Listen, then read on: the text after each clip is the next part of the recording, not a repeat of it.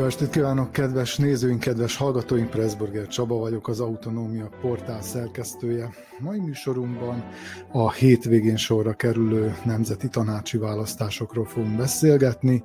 A vajdasági magyar kisebbségi önkormányzat megválasztásának tétjéről, illetve gyakorlatilag a tét nélkülisége lesz a fókuszában ennek a műsornak.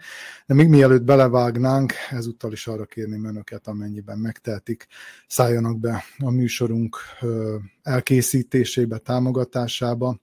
Ennek több módja is lehetséges, az egyik a képernyőn látható módon az Autonomia portál működését támogathatják a donations.ndmv.org címen. A másik lehetőség a Patreon oldalon, illetve a mobiltelefonra is letölthető Patreon applikáción keresztül, amelyen keresztül kisebb összegű, de havi rendszerességű adományokat várunk. Nekünk már az nagyon sokat jelentene, ha minél többen legalább két kávé árát adnák ennek a műsornak havi szinten. Ez azt gondolom, hogy egy kiszámítható és tervezhető jövőt jelentene számunkra. A harmadik lehetőség pedig egy egyszerű PayPal-es átutalás, amely szintén működhet így a paypal.me per észverés oldalon keresztül. A vasárnap nemzeti tanácsi választások lesznek Szerbiában, 19 nemzeti kisebbségi közösség közvetlen szavazással és négy elektorok útján választja meg a kisebbségi önkormányzatának tagjait. A magyar közösségi már negyedik alkalommal választ közvetlen szavazáson nemzeti tanácsot, Habár az idei voksolást, ahogy már említettem, csak erős fenntartással lehetne választásnak nevezni, hiszen e, egyetlen lista indul, a Vajdasági Magyar Szövetség által dominált magyar összefogás listája. Itt tehát egy tét nélküli meccs lesz a demokrácia eme abszurd ünnepe. Mégis azt láthattuk az elmúlt egy-másfél hétben, hogy a magyar összefogás apait, anyait beleadott a kampányba, a képviselőjelöltek templomokat és iskolákat látogattak, lakossági fórumokat tartottak, művelődési házat, nyílászáró cserét is megtekintettek, úgyhogy volt itt mindenféle hogy mi végre mindez, és hogy hogyan jutottunk idáig, hogy már egyetlen ellenzéki jelölt lista sem állít semmiféle, illetve egyetlen ellenzéki lista sem állt össze, és nem állított egyetlen ellenzéki párt vagy szervezet sem jelölt listát pedig hát 12 évvel ezelőtt, amikor először tartottak Vajdaságban, Szerbiában közvetlen nemzeti tanácsi választásokat, akkor még öt listája volt a magyar közösségnek. Ezekről a kérdésekről fogom többek között faggatni vendégeimet, akik itt vannak a virtuális stúdióban. Köszöntöm Tőke János újságírót, Szervusz János! Szervusztok, estét nézőknek! És Ördög Tibor politológus. Szervusz Tibor! Jó estét, szervusztok!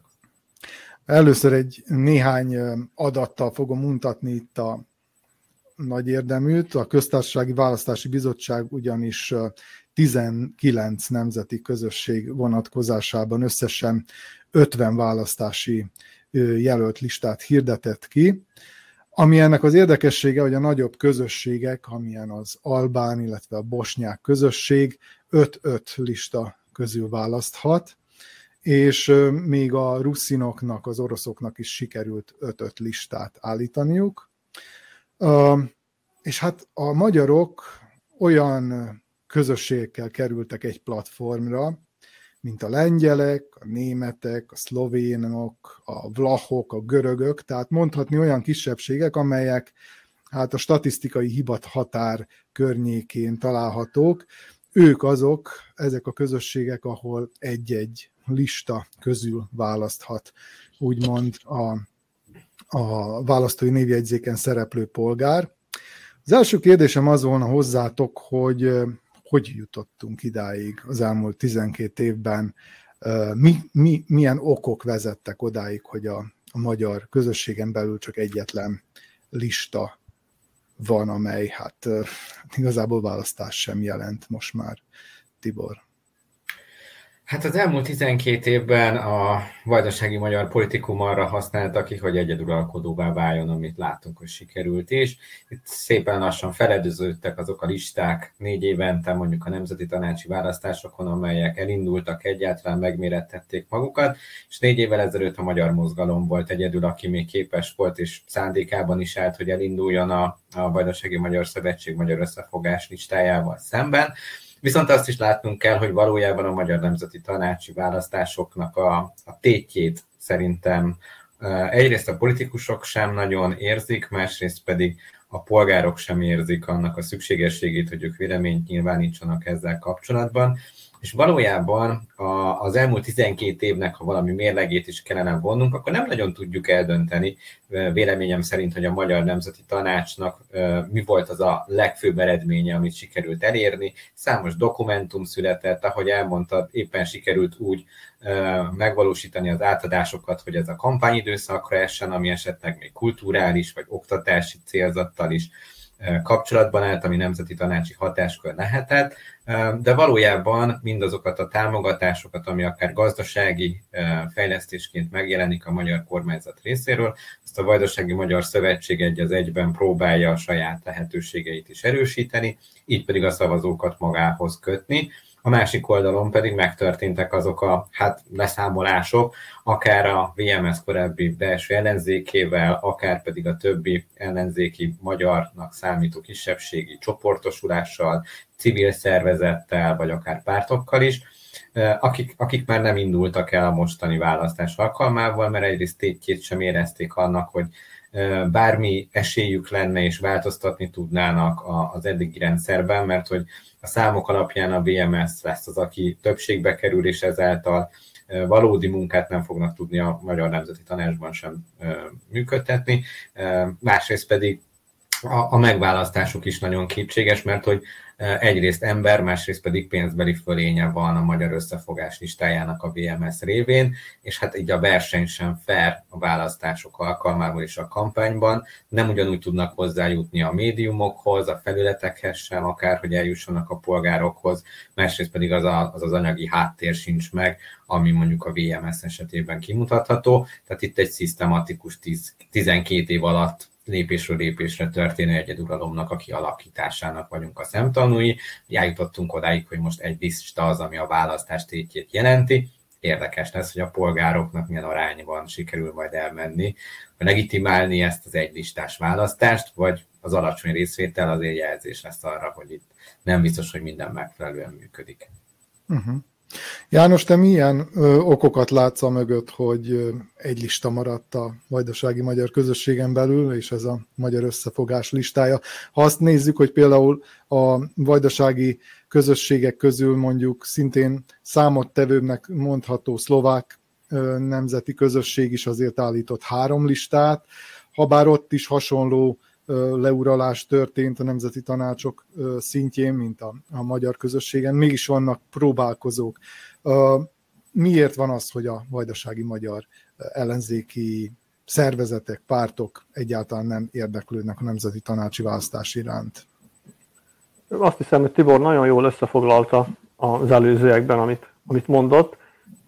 Én még azt tenném hozzá, hogy itt még két szót tennék igazából hozzá. Az egyik a megfélemlítés, mert korábban is, amikor indultak ugye a Vajdasági Magyar Szövetségen kívül más szervezetek, nagyon nehezen szedték össze az aláírásokat, a másik pedig az érdektelenség. Én úgy érzem, hogy a, vajdasági magyarság teljesen elveszítette az érdeklődését a, a politika iránt, és bele is fáradt ebbe, hogy valakivel csatázzon, és most ugye itt a, a többi szervezetnek a, a vezetőiről beszélek, amit Tibor is említett, ugye hogy mi értelme van annak. Ha megnézzük a magyar mozgalom előző négy évét, ugye, amit az MNT-ben töltöttek, felhívták problémákra a figyelmet, viszont ugye folyamatosan mondhatni azt, hogy a szavazásnál mindig kisebbségben maradtak, amit erőterjesztett a, a többség, azt mindig megszavazta, ők elmondták a sajátjukat, semmi érdemi vita azért lehet így ne, nem történt, ugye, és nem lett ennek semmilyen következménye, hogy valaki esetleg egy napi rendelőti felszólalást mondott el. És ugye én leginkább abban látom ezt, hogy bárki is indult volna, nagyon nehezen tud, szehet, szedte volna össze a szükséges, most azt hiszem, hogy 1300 aláírást kellett volna összeszedni. Ehhez ugyanis emberek kellenek, hogy ezt csinálják, ugye, és technika is kell. Nem lehet úgy összeszedni hirtelen 1500-1300 aláírást, ehhez kell egy profi csapat, ami meg van szervezve, biztosítani a helyet, kibérelni, közjegyző által hitelesítve, és én nem is láttam, ugye beszélgettem politikusokkal is, hogy esetleg lesz-e még egy lista, sokan bíztak abba, hogy majd lesz valamiféle közös VMDK is magyar mozgalom lista egy ellenzékiben. Úgy érzem azt, hogy a, a vajdasági magyar ellenzék nagyon csalódott az áprilisi választások miatt, ami ugye most volt a köztársasági választások, és ez is még egy, egy, egy megerősítés volt arra, hogy, hogy nem kell elindulni ezen a választáson, úgy sincs értelme. Ez világos, viszont az ellenzéki pártok, hogyha nem indulnak egy választáson, akkor általában aktív bolykottot folytatnak. Most erre se került sor, tehát igazából azok a szervezetek vagy pártok, amelyek még itt szóba kerülhettek volna, azok egyszerűen meg se fordult a fejükben még az sem, hogy esetleg akkor bolykotra szólítsanak fel. Tehát, hogy ezzel valamiféle politikai poénokat szerezzenek maguknak. Igen, erre én is különben rákérdeztem, és ugye az volt valahol ez erre a válasz, hogy amennyiben ez megtörténik, akkor különben szerintem nincs jelentősége, mert nyugodtan megtehették volna, hogy azt válaszolták, hogy akkor kész sült galamként tálalják a VMS-nek azt, hogy nem volt erőnk, nem tudtunk elindulni, és ugye földobják a magas labdát. Ők a hallgatás mellett döntöttek, ugye azt hiszem, hogy a VMDK sem indokolt olyan erősen, és nem szólított fel még a bolykotra, ugye azért még van egy-két nap, amely alatt ezt, ezt megtehetik. Azt tudom, hogy a Magyar Polgári Szövetség az most reagált, és holnap fog megjelenni, vagy ma este a, a közleményük. Ugye ők korábban nem indultak, a, ők korábban részt volt, emlékeztek, ugye Rátszabó László tagja is volt a, a Magyar Nemzeti Tanácsnak egy listával indultak, az előző ementének nem voltak tagjai. Hát ők úgy érezték, hogy azért valamiféle megnyilvánulást kell, hogy, hogy mondjanak. Ami szerintem ugye egy picit, és most már lehet, hogy áttérünk egy következő kérdésre, visszás ebben az egészben, hogy tudjuk azt, hogy az előző köztársasági választások után még Alexander Vucicnak is kínos volt ez a helyzet, hogy nincs ellenzék a, a parlamentben, és ugye ő is megtett mindent, hogy bekerüljön az ellenzék, hogy legyen ellenzéke. Ugye küszöböt csökkentett 5%-ról, 5%-ról 3%-ra, és igyekezett színesé tenni a szerb parlamentet. Én úgy látom, hogy a VMS-t ez egyáltalán nem zavarja, és valahol örül is neki, hogy most aztán tényleg teljes konszenzussal lesz minden elfogadva tartózkodás nélkül, csak igen szavazatokkal. Uh-huh. Tibor, te is úgy gondolod, hogy a VMS-nek érdeke volt az, hogy ne induljon másik lista? Mennyire hat ez pozitívan a VMS szempontjából? Megítélésére? Amire utaltam, hogy azért az MNT munkájában elég visszás ez a dolog, mert ha lenne is egy ellenzék bent, akkor se érne semmit, mert hogy ugyanúgy megszavazzák, tehát most is az, ha lenne eredmény, abban az esetben is ugyanúgy el lehetne adni, hogy a VMS és a Magyar Összefogás mennyi mindent csinált, most a 30 emberrel vagy 35 emberrel, ez már nem olyan nagy különbség, és ahhoz képest meg nem mutogatták az elmúlt négy évben sem az öt ellenzékinek a, a azon munkáját, hogy meg akarják gátolni a magyar közösség fejlődését, mert hogy ezt valahogy így lehetett volna kampányban tálalni, hogy ők nem a jó oldalon állnak, de hogy ez sem nagyon történt meg, hanem valahol ott el, működött a Magyar Nemzeti Tanács, de hogy nagyon hogy működött, azt nem tudja senki sem, meg nem is érdekelte nagyon a polgárokat se. Tehát, hogy az elmúlt négy év az úgy elmúlt valójában, és hogy ennek, ennek nem volt akár ellenzéki, akár polgári oldalon szerintem lecsapódása sem. Tehát, hogy annyira nem ér, érdekelt őket sem, hogy most lesz egy ellenzék, vagy nem, amikor, amikor újabb választások fognak majd lezajlani. Ez a túlnyerés lehetősége, most ha 35-en lesznek, akkor sem változik szerintem semmi a 30-hoz képest a működésben a VMS részéről. Hát gondolom ilyen esetben azért nagyon nehéz mozgósítani a, az embereket. Illetve van-e értelme, vagy van-e valami tétje, bármi annak, hogy a szavazati hajlandóság milyen lesz, Tibor? Hát eh, ahogy utaltam rá, itt most inkább az a tét, hogy megmutassuk, hogy azért ennek ellenére is mennyien elmennek szavazni, hogy egy lista van, mert hogy ez is azért legitimációs kérdés fog felvetni, és adott esetben akik távol maradtak, azok tudnak majd arra hivatkozni, hogy de hát mennyivel csökkent a részvétel, mennyivel kevesebben szavaztak így, nincs is meg a, a legitimációja ennek az új testületnek, mert nem érezte ugye a magyar közösség jelentős része, vagy a feliratkozott névjegyzékben lévőknek a többsége, hogy, hogy elmenjen és szavazzon, tehát a mozgósításnak itt lenne szerintem értelme egyáltalán. Itt az elmúlt másfél hétben ezt próbálták szerintem a kampány alatt valahogy megvalósítani, meg azért azt tudjuk és érezzük az általában mm, akár tartományi, akár önkormányzati, akár pedig a közösségi választásról legyen szó, hogy hogy azért a VMS-nek vannak ilyen utolsó pillanatos mozgósítási lehetőségei, amikor az aktivistákat próbálják bevonni abba, hogy vigyék el a magyarokat és menjenek szavazni mindenféle eszközökkel, tehát még erre szerintem sor kerülhet, hogyha olyan számok születnének vasárnap, vagy a felmérések alapján alacsonyabb lenne délelőtt dél körül a részvétel, hogy még erre próbálnak ösztönözni de a VMS-nek egyedül ez a megoldása maradt. Tehát egy MNT kampányt én máshogy nem is tudnék elképzelni, mint hogy az emberekhez el kell menni, és ott velük kell foglalkozni, és meghallgatni őket, és az ő kérdéseikkel foglalkozni, ami, ami a nyelvhasználati, ami a média, ami a kulturális kérdéseket jelöli, meghallgatni, és később ezeket jó esetben meg is valósítani majd azokat a kéréseket, amik történének. Ez nem az az időszak, amikor a TV kampány meg a szórólapokat kellene használnunk, mert hogy itt a közösségről van szó, amit célzottan csak így lehet elérni.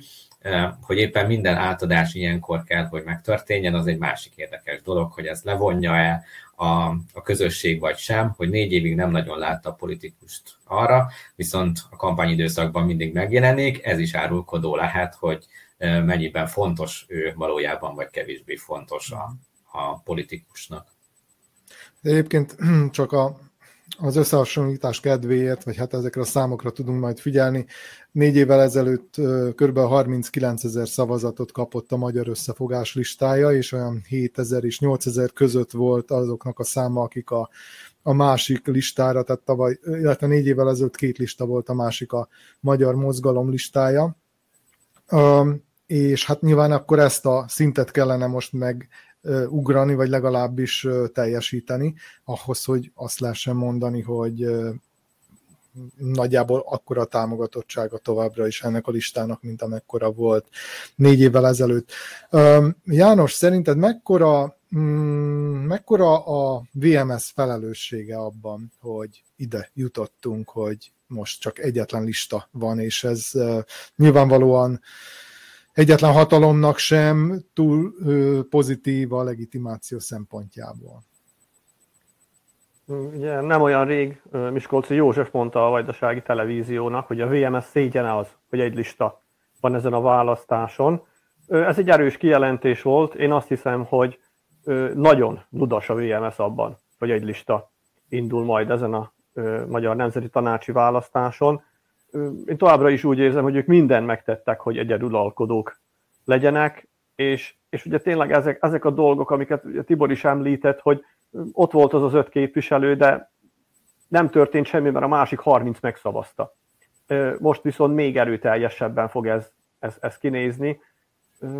Én azt hiszem, hogy ugye nem volt párbeszéd a, a, a vajdasági politika között, ugye ezt is kizártuk, VMDK-val, VMS, VMS nem ült le a magyar mozgalommal se, és nem, nem lehet így fejlődni, én azt, azt látom, hogy ha nincs, nincs vita, ha nincs vélemények ütköztetése, ha nincs megbeszélés, akkor, akkor az tényleg azt jelenti, hogy az van, amit pár ember eldönt, és azt meg kell szavazni, az a 35 ember meg fogja szavazni, ebben biztos vagyok, nem látom azt, hogy ez bármiféle fejlődést tudna jelenteni a vajdasági magyarság szempontjából, hogy, hogy egyetlen egy ellenzéki hang nem hangozhat el sehol se, és nem, nem hangzik el, ugye?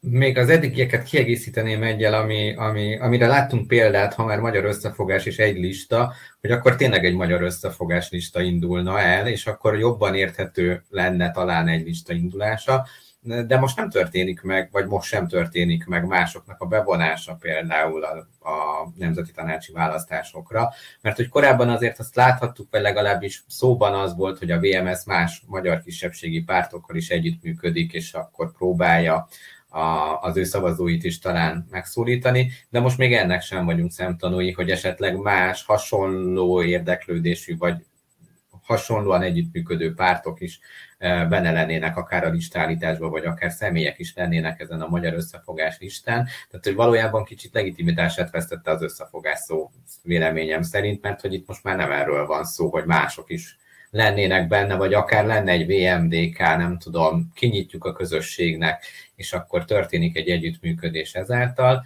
hanem valójában dominálja a VMS, és átcsomagolva, de hogy ugyanazt kínálja, mint ami más választásokon is történik.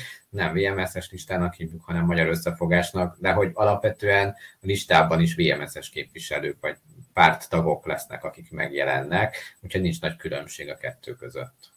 Igen, ugye mm, amikor az első választást tartották még 2010-ben, akkor szintén ezen a néven, de többségében civilek voltak, vagy legalábbis olyanok, akik nem voltak közvetlenül a pártnak a tagjai, még hogyha esetleg közel is álltak valamilyen formában a párthoz. És akkor valóban látszott az, hogy, hogy bizonyos döntések esetén valamiféle pluralizmus működik, meg voltak viták. Négy évvel később már ez az arány megbomlott a VMS javára, megint négy évvel később még nagyobb erodálódás látszódott, és a VMS-esek voltak túlsúlyban. Most pedig maga Pásztor István mondta azt, hogy ez egy VMS jellegű lista, így fejezte ki magát egyik nyilatkozatában. És hát ez a magyar összefogás lista úgy kampányolt, mint hogyha, mint hogyha tényleg volnának ellenfelek, vagy legalábbis volna komoly tétje ennek a, ennek a választásnak. Már említettem, hogy volt itt iskolalátogatás, sőt volt Szárma Fesztiváli főzőcsapat, amelynek a listavezető Fremond Árpád volt a vezetője Topolyán a, a Szárma Fesztiválon.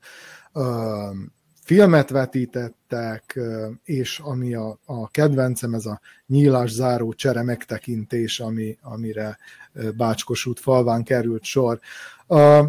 Ti hogyan láttátok ezt a kampányt, mennyire volt intenzív, ugye főleg az elmúlt másfél hétről, két hétről beszélhetünk. János. Igen, ugye nagyon jó, hogy említetted, és úgy kezdted. Itt a végén ez egy intenzív kampány volt. A, a párt elnöke és a listavezető azok körbe utazták Vajdaságot, és ahol lehetett, ott, ott megjelentek amit megemlítettél az elején, pont ezzel kezdted, hogy az iskolákban, ugye. Ez, ez számomra pont ez a legnagyobb hibája ennek a rendszernek, hogy nem lesz ellenzék a Magyar Nemzeti Tanácsban. Ez egy szégyen teljes történés, hogy megint iskolákban, gyerekek között folyik a kampány. Újságírók írják meg a cikkeket, szerkesztők szerkesztik be, és úgy jelenik meg, hogy igen, a magyar összefogás ebben és ebben az iskolában kampányolt tartományi titkárok, államtitkárok.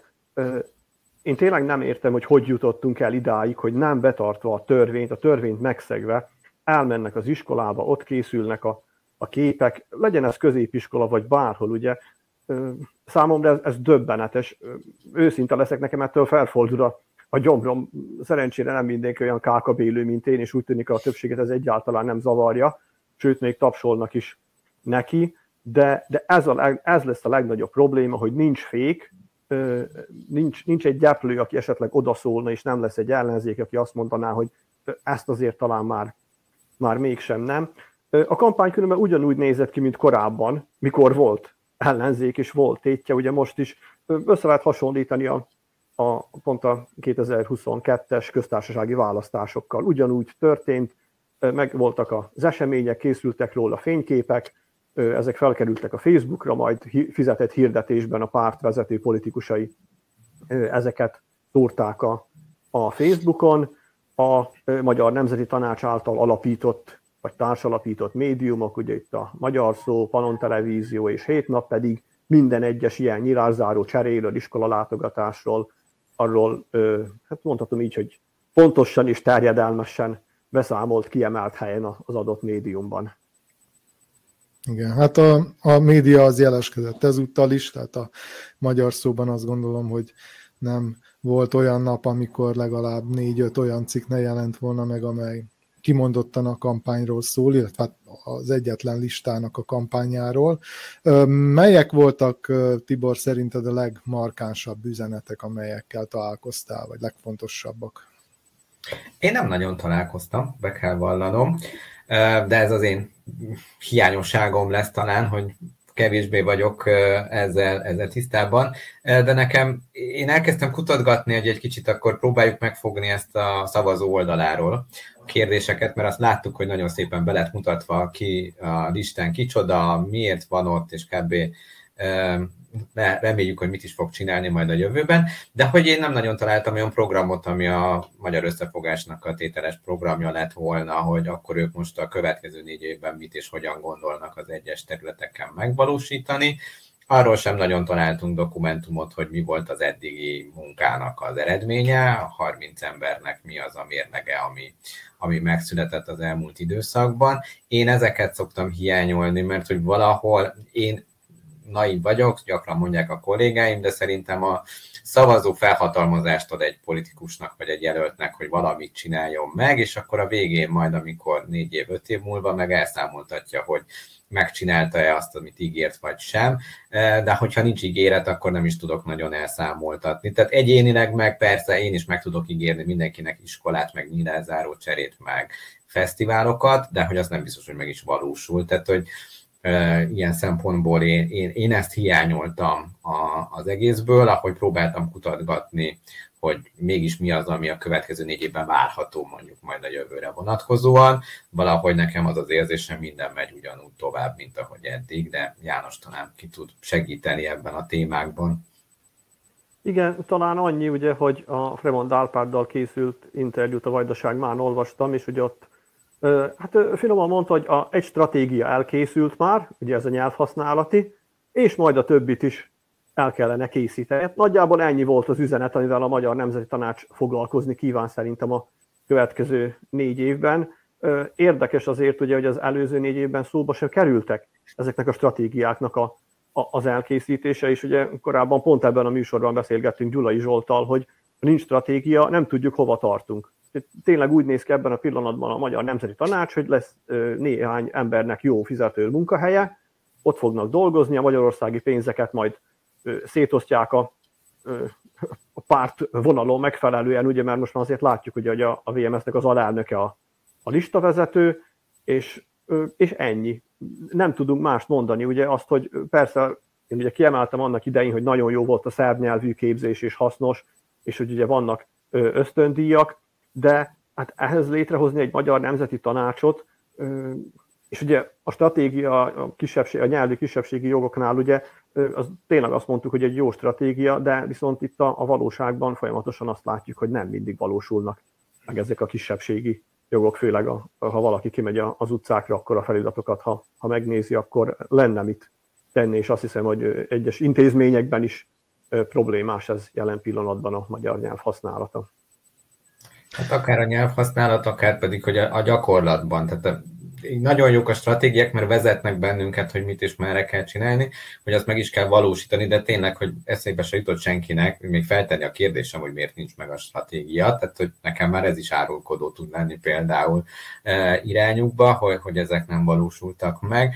E, másrészt pedig, hogy akkor, akkor mi az, ami, ami a következő négy évben majd történni fog. Tehát, hogy E, nem tudni, és engem mindig ezek az információ hiányok zavarnak, hogy ott volt a 35 ember, akinek nem tudom, hogy a Kulturális Bizottság milyen gyakran ült össze például, mi volt a napi rendjén, milyen kérdéseket tárgyalt, és mit szavazott meg.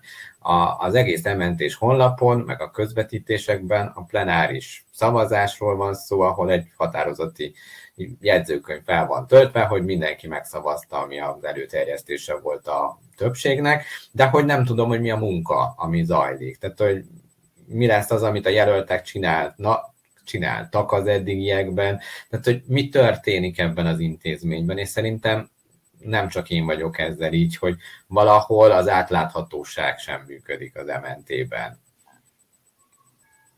Igen, majd a műsor utolsó részében beszélgetünk arról is, hogy milyen feladatok állnak a Nemzeti Tanács előtt, illetve hát annak tükrében is mire lehet számítani, hogy vélhetőleg apadni fognak a magyarországi források. De még mielőtt ezeket a témákat érintenénk, picit beszéljünk magáról a listáról. Ugye 35 név van ezen a listán, nem tudom mennyire volt időtök átböngészni, illetve hogy mennyire néztétek, vagy olvastátok azokat az interjúkat, amelyek a lista szereplőivel, azt hiszem, hogy az első tízzel készült konkrétan interjú is, de a többiek is bemutatásra kerültek a magyar szóban.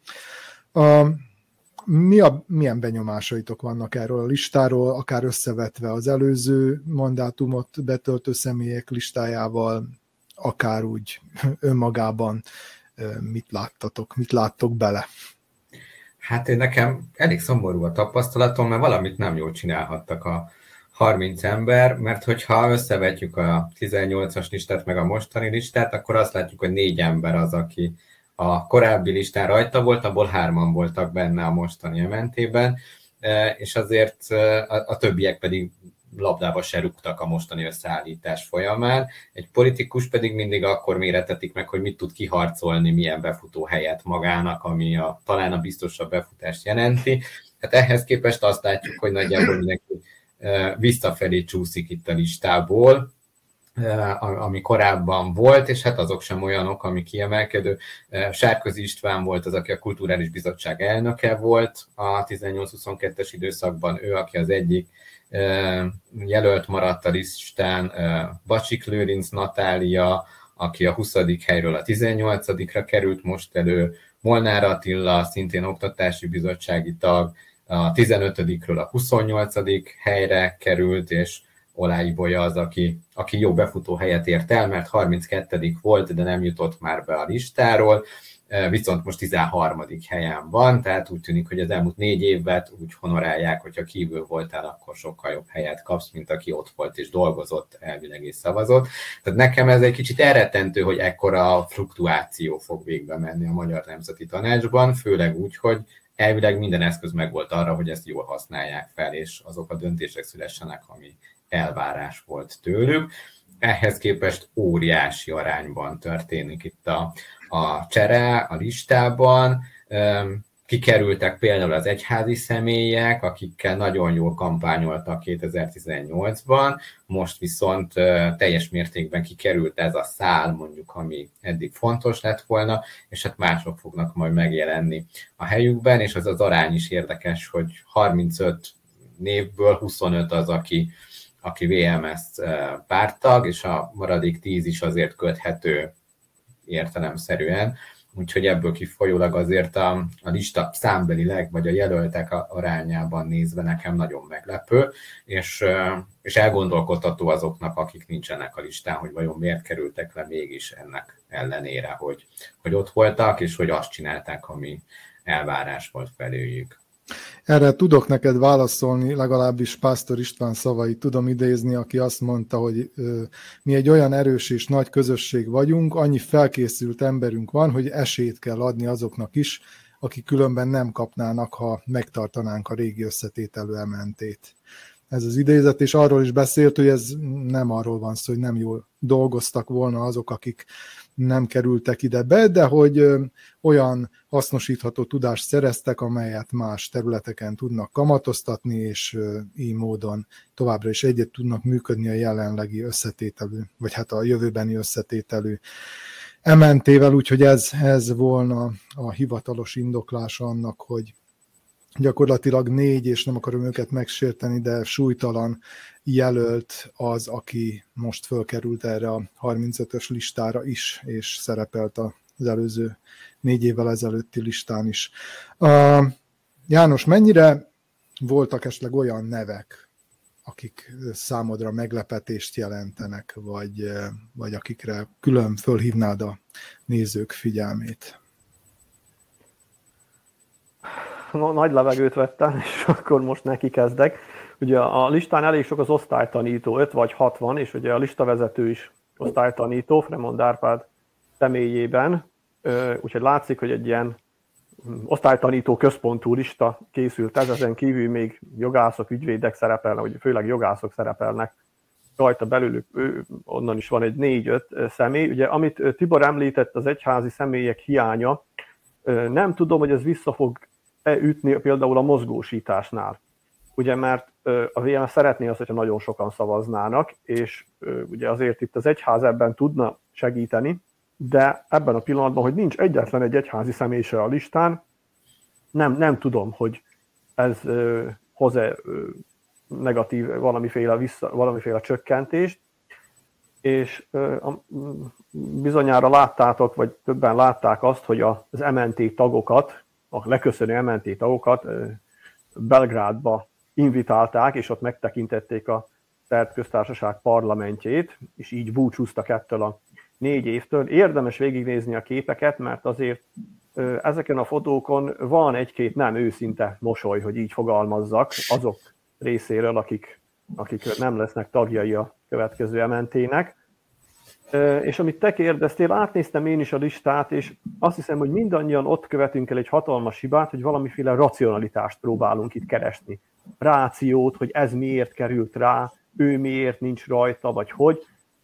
Ez teljesen fölösleges, ez a lista, szerintem én ebben biztos vagyok, ez úgy készült, hogy abban a pillanatban éppen Lovas Ildikónak ki nyerte el a tetszését, kimondott egy, kilépett fel egy jó szónoklattal, vagy kikereste meg őt telefonon, és az rákerült a, a listára. Szóval teljesen fölösleges racionalitást keresni ebben a listában, hogy ki miért van ott. Azért kerültek ezek az emberek arra a listára, mert ö, valamiféle pozitív dolgot tettek azokban az egy-két hétben, amikor Rovas Ildikó odafigyelt arra, hogy kialkossa a következő ementét. Miért gondolod, hogy pont Lovas Ildikó? Egyébként, bocsánat, mielőtt még válaszolnál, 2015-ben, amikor Korhez Tamás az első MNT-nek az elnöke, mármint az első közvetlenül megválasztott MNT-nek az elnöke a családi körnek adott egy interjút, akkor azt mondta, hogy az MNT elnöke Hajnal Jenő, az informális elnöke vezetője Lovas Ildikó, akit ebben Pásztor István maradéktanul támogat. Eddig az idézet. De tehát ez a kérdésem. Miért gondolod, hogy Lovas Ildikó? Igen, ugye emlékszünk, hogy a Hajnal Jenő első érájában Lovas Ildikót lemondatta a VMS, és kilépett a, a Magyar Nemzeti Tanácsból. Nem volt a Magyar Nemzeti Tanács tagja. A végrehajtó bizottságban. A végrehajtó, bizottság, a végrehajtó bizottságból lemondott, ugye? Kikerült úgymond a tanácsból, és hát Lovas Ildikó most a nagy ajtón jött. Vissza, a nagykapun és biztos vagyok benne, hogy ez, ez így történt. Annál is inkább eljutnak hozzám információk, mert biztos nem örül a párt, hogy ez hozzám is ide kerül, de hát például tudom azt, hogy mindegyik szervezettől kértek neveket, hogy kikerüljen ezekre a listákra. Ezt elküldték a pártközpontba, azokból a nevekből, amit a saját legfőbb embereiktől kértek, semmi nem valósult meg. Egy teljesen másik listát állítottak össze. Ugye ha azt mondjuk, hogy kértek, nem tudom, az entai szervezettől hat nevet, Zenta leküldte, a hat névből nulla került be a jelenlegi MNT-be, és teljesen más két-három-négy zentai került rá a listára. Uh-huh. De Egyébként továbbra sem válaszoltál, ne haragudj, továbbra sem válaszoltál a kérdésemre. Tehát miért gondolod, hogy ha ez így is történt, hogy Lovas Ildikó áll e mögött? Nem látok más erőt a VMS-ben, aki képes arra összeírni, hogy most ki legyen az a, a 35 személy, és aki eldönti azt, hogy, hogy ki hova kerüljön. Szerintem ezt a VMS-esek is tudják, hogy ez nagyjából így, így működik. Úgyhogy hát ha nem, akkor esetleg cáfoljanak meg, hogy, hogy tudják azt, hogy hogy történt ez a listaállítás, és ki volt ott személyesen. Én nagyon örülnék ilyen információnak. Csak hogy Jánosnak segítsek egy kicsit, átböngésztem a listát én is részletesen, és pont ugyanerre jutottam valahogy a jelölteknek a, az eddigi munkásságát olvasva, területeiket nézve, ahol megfordultak, emlegettétek, hogy az újságírók számát is, tehát hogy nekem is volt egy ilyen gyanúm, hogy ez valahol ebben a körben jöhetett létre, úgyhogy ha már ketten lyukadunk ugyanoda egy informális, meg egy nem informális úton, akkor valahol talán erre lehet az igazság, de ha nem, akkor teljes mértékben várjuk a racionális választ rá, és akkor meg fogunk nyugodni. Uh-huh. Érdekelne, hogy mi a véleményetek az újságírók szerepvállalásáról. Ugye öt újságíró is helyet kapott ezen a listán, és az újságírók szerbiai kódexe kimondja, hogy az újságírói hivatással összeegyeztethetetlen feladatvállalás állami szervben és intézményben, valamint politikai pártban. Na most ugye Kérdés, hogy a Magyar Nemzeti Tanács, egyáltalán nemzeti tanácsok, a kisebbségi önkormányzatok minek számítanak. A fölépítésük alapján sokkal inkább egy civil szervezetre, mint állami szerv, szervre, viszont van egy másik mondat is az újságíró kódexében, az pedig úgy hangzik, hogy egy politikai párt, cég vagy más szervezet politikai, választási vagy sajtókampányában részt venni összeférhetetlen az újságírói szerkesztői hivatással. János. Igen, ugye ez, ez nagyon, nagyon jó a kérdés különben, és nagyon sok megvilágításba lehet ezt helyezni. Ez egy vajdasági magyar kisebbségről beszélünk, és ha tényleg azt mondom, hogy ugye egy magyar összefogás a cél, ahol minden területnek ott kellene, hogy legyen a képviselője, legyen az ugye a tájékoztatás, ha, ha ugye a Magyar Nemzeti Tanács egy része a tájékoztatás, ezt kapta el, ugye ezen kívül a kultúra, a kisebbségi nyelvhasználat, akkor tényleg fontos lenne, hogy legyen ott újságíró, aki kézbe tudja tartani ezt a területet, hozzá tud szólni konstruktívan. Viszont most egy egészen másik helyzet állt elő. Itt nem magyar összefogásról van szó, és valószínűleg emlékeztek, hogy az első Magyar Nemzeti Tanácsnál a Józsa által vezetettbe benne volt Kókai Péter, mint a magyar szó főszerkesztője. Utána felkérték Sebestyén Imrét, vagy még akkor volt, aki először elfogadta ezt a felkérést, utána viszont visszalépett, mert azt mondta, hogy nem biztos, hogy tudná úgy végezni a dolgát a portál, hogy továbbra is független maradjon.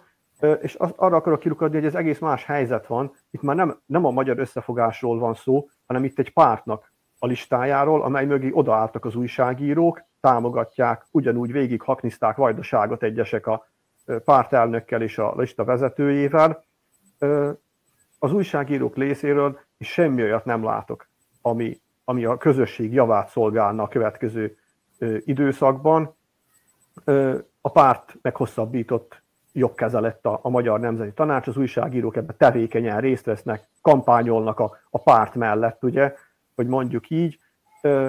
Én szomorú vagyok a, a kollégák miatt, mert úgy érzem, hogy akik most vállalták ezt, hogy rajta legyenek ezek a, ezen a listán, azok egyetlen egy pártnak a szekerét tolják, és nem a közösség érdekli őket, hanem a saját egyéni céljaik megvalósítása. Uh-huh. Tibor, érdekelne a te véleményed is ezzel kapcsolatban. Én alapvetően azt támogatom, amikor szakember van a megfelelő helyen. Tehát, hogyha most a nemzeti tanácsoknak nézzük a, a portfólióját, a feladatkörét, akkor én nagyon jónak találom, hogy vannak osztálytanítók, mert végre az osztálytanítók ülnének ott az oktatási bizottságban, remélem az oktatási bizottságban, akik láttak már diákot, és tudják, hogy mi az oktatás problémája, meg a magyar kisebbségi oktatásnak a problémája. Ettől függetlenül még nem biztos, hogy fog dönt, dönt, születne bármilyen megoldás is, mert hogy nem ők váltják meg a világot, hanem a Oktatási Minisztérium, de van talán ráhatás, vagy szólni tudnának. Ugyanígy az újságírással, akár a média esetében. Ha megfelelő ember van ott, akkor talán megfelelő viszonyok alakulhatnak ki, viszont ezt az egyoldalúságot nem szeretem, amit János is említett.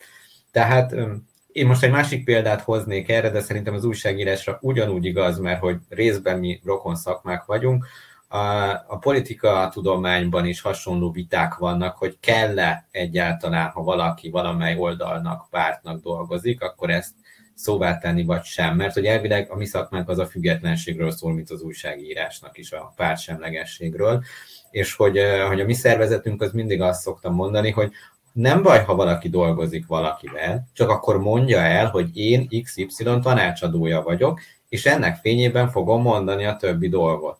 Tehát itt is az a probléma állhat fel, akár az újságírók részéről, hogy lehet, hogy jót akarnak, de akkor ezt is hozzá kell tenni, hogy én egyébként úgy gondolom, ahogy a VMS csinálja, és hogy ezt tartom megfelelőnek, ehhez képest újságíróként dolgozom, mindenki ítélje meg, hogy elfogult vagyok-e vagy sem. De hogy akkor játszunk nyíltan ezekben a kérdésekben. És hogy itt is egy kicsit azt, azt látom, hogy mindenki valahogy a saját érdekét próbálja előtérbe helyezni, ismerjük a viszonyokat, hogy ki lehet osztálytanító, ki lehet újságíró, kb. kap megfelelő munkát ezeknél a médiumoknál, ami be van csatornázva az MNT-hez.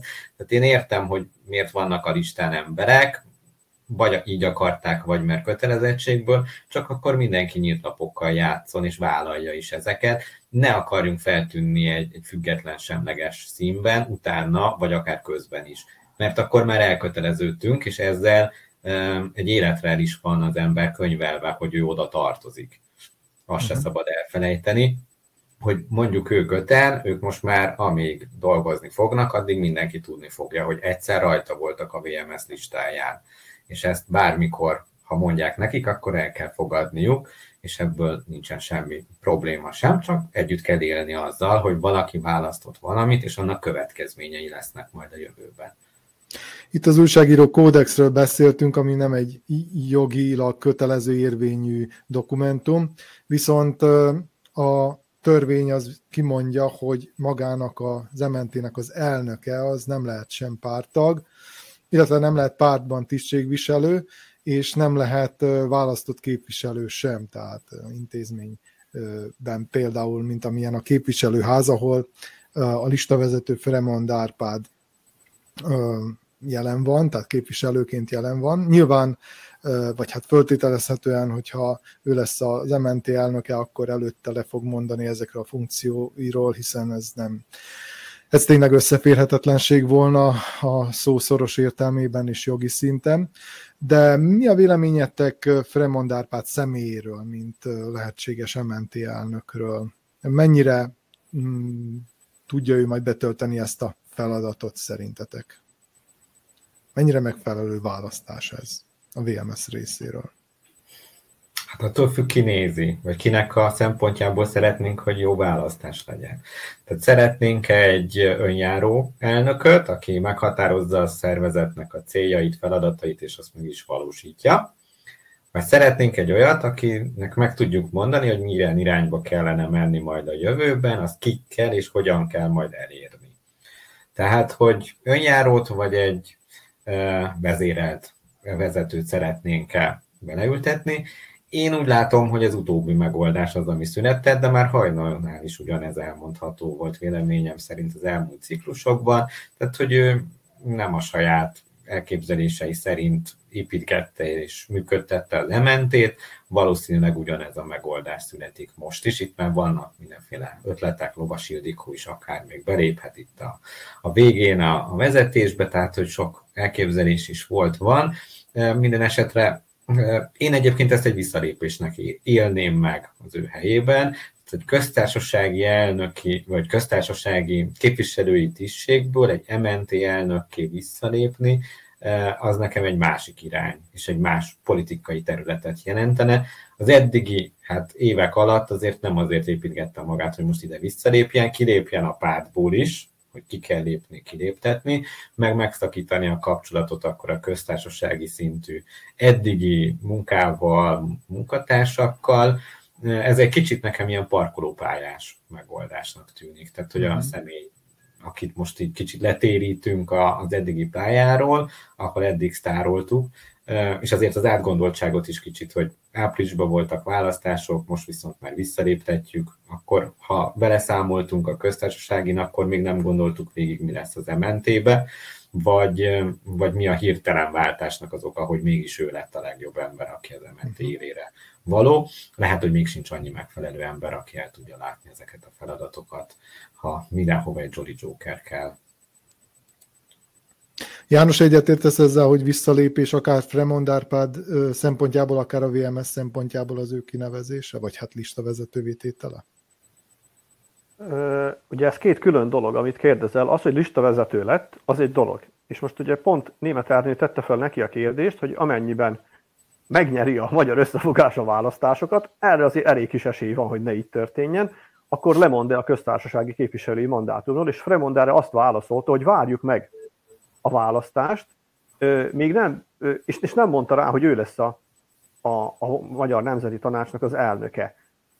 Ez, amit Tibor mondott, ez, ez valóban nagyon érdekes, mert ha ő lenne, akkor itt látszik az, hogy elfogytak a megbízható emberek mindenhova azt a pár ö, alelnököt, elnököt és a VMS elnökségének szűk körét kell beültetni. Én nem vagyok egyáltalán meggyőződve arról, hogy Fremond Árpád lesz a Magyar Nemzeti Tanács következő elnöke, pont ebből kiindulva, mert szerintem is egy visszalépés lenne, hogyha ő a köztársasági képviselői mandátumot, amit ugye hát pár hete, nincs egy hónapja, hogy vett át, azt most visszaadná, lemondana ugye a párt alelnöki posztjáról, mert azt hiszem, hogy onnan is le kell, hogy, hogy mondjon. Igen.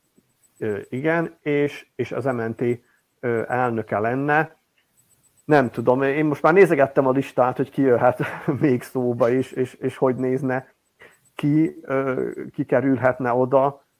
Nem tudom, ez biztos, hogy majd ők eldöntik, hogy hogy, hogy lesz ebből, de, de ha most pénzt kellene tenni arra, hogy Fremond Árpád lesz a Magyar Nemzet Tanács elnöke, akkor én erre nem tennék nagyobb összeget. Uh-huh. És akkor nézzünk még egy picit a jövőbe, hogy milyen feladatok állnak majd az új mandátumot szerző MNT előtt, illetve hogy mit fog jelenteni az, hogy vélhetőleg hát jelentősen kevesebb támogatás érkezhet Magyarországról, legalábbis az előjelek ebbe az irányba mutatnak. Ugye azt tudni kell, hogy a Nemzeti Tanács utóbbi éveiben a Magyarországról érkező pénzek aránya, hát most nincsenek előttem a számok, de nagyjából a 10 az 1-hez arány, arány, a, így aránylott a, a Szerbiából, illetve a szerbiai intézményekből, vagy önkormányzatokból, tartománytól és a köztársaságtól bejövő pénzek és a magyarországi kormányzati pénzek aránya az, az nagyjából ezt nagyságrendet képviselte, tehát tízszer több pénz jött Magyarországról. Hát nyilván ebből sok mindent ki lehetett hozni, mit lehet akkor tenni, amikor, amikor erre nem lehet ilyen mértékben számítani. Ez az egyik kérdés, és a másik az, hogy hát melyek azok a feladatok, amelyek szerintetek most a következő MNT-t meg kell, hogy határozzák. Tibor. Hát szerintem az egyik nagy probléma, amivel szembe kell nézni, az a népszámlálás eredménye lesz. Amivel mindenképpen foglalkozni kell, mert hogy a Nemzeti Tanácsnak a lényege az lenne, hogy helyben tartsa a magyar közösséget, ami nem biztos, hogy létrejött a akár ezen jogok gyakorlásából, akár a gazdasági támogatásból, ami Magyarországról érkezett. És hát ez le fog csökkenni valószínűleg, ahogy említetted is, ebből kifolyólag egy takaréküzemmódra kell majd átállni, ami a támogatói köröket jelenti, és azért az elmúlt négy évben az oktatási terület volt az, ami talán egyedül látszódott, hogy az MNT esetében működik. Itt is az ösztöndíjak esete szerintem azért csökkenő tendenciát fog mutatni, ami az odaítélt ösztöndíjaknak a, a mértékét és arányát is jelenteni. Másrészt azért a kulturális intézményeknek nyújtott támogatások is csökkennek majd, úgyhogy ennek is lesz egy ilyen negatív hozadéka, amit persze lehet másra is áthárítani, hogy a szankciós politika miatt történik, meg a háború, meg az infláció miatt nem tudjuk fenntartani az intézményrendszerünket, de a tény az, hogy nem tudjuk fenntartani az intézményrendszerünket, már rémisztő tud lenni talán, és, a, és ez már megint oda vezethet, hogy akár a, a, a vajdasági magyar közösség fennmaradása is részben kulturális okokra vezethető vissza, hogy nem történik meg. A médiumok helyzete egy másik kérdéskör, hogy fent tudnak-e maradni, vagy azok a támogatások, amik mennek még megtörténik-e a fejlesztések, amelyek azért pénzigényesek szerintem a, a média területén is. Hát a jövőbeli feladatoknál meg a stratégiákat meg kellene alkotni, azokat véghez kellene vinni, és azért az osztálylétszámokon kívüli döntéseken kívül még azért nagyon sok olyan kérdés van, ami felmerülhet a, a fiatalok helyben tartása, a megélhetési kérdéskörök, a, a nyelvhasználati problémáknak a kivizsgálása és felszólalása, és nem mindig akár az a bólogatás, ami megtörténik, hogy a nemzeti kisebbségek helyzete nagyon jó Szerbiában, Egyébként papíron igen, nagyon jó, nagyon tökéletesen jó a kulturális autonómia rendszere, ami működik, csak a gyakorlatban nem mindig működik, láthatjuk ezt akár a magyar félnél is, de a kisebb létszámoknál pedig még jobban érződik, hogy, hogy mennyire kitettek, és mennyire már csak például a pénzről szól, és már nem is az autonómiáról valójában a működésük. János, kérlek nagyon röviden, egy perc, és akkor vége is a műsorunknak. Ugye azt kérdezted, hogy mi lesz? Én szerintem baj lesz. Mert úgy tudom, hogy a, az anyországon kívüli kisebbségeknek, és ugye itt benne van az erdélyi, a vajdasági, felvidéki, kárpátaljai listát kellett küldeniük Budapestre, hogy mely intézmények a legfontosabbak, és hogy azoknak a fenntartása, működésére szükséges pénzt a magyar állam majd biztosítsa. Ugye ez gondolom, hogy azért kellett, hogy megtörténjen, mert itt egy listát kell készíteni, mert csökkennek a támogatások. És úgy tudom, hogy az első helyre, vagy a másodikra, szóval teljesen mindegy, az első két helyen az Európa Kollégium volt, ami lista visszajött Budapestről, a más, az első két helyen Európa Kollégium és az ösztöndíjak. Ugye ezek valóban nagyon fontosak, és nem tudom, hogy hova került a Magyar Nemzeti Tanács működése és fenntartása.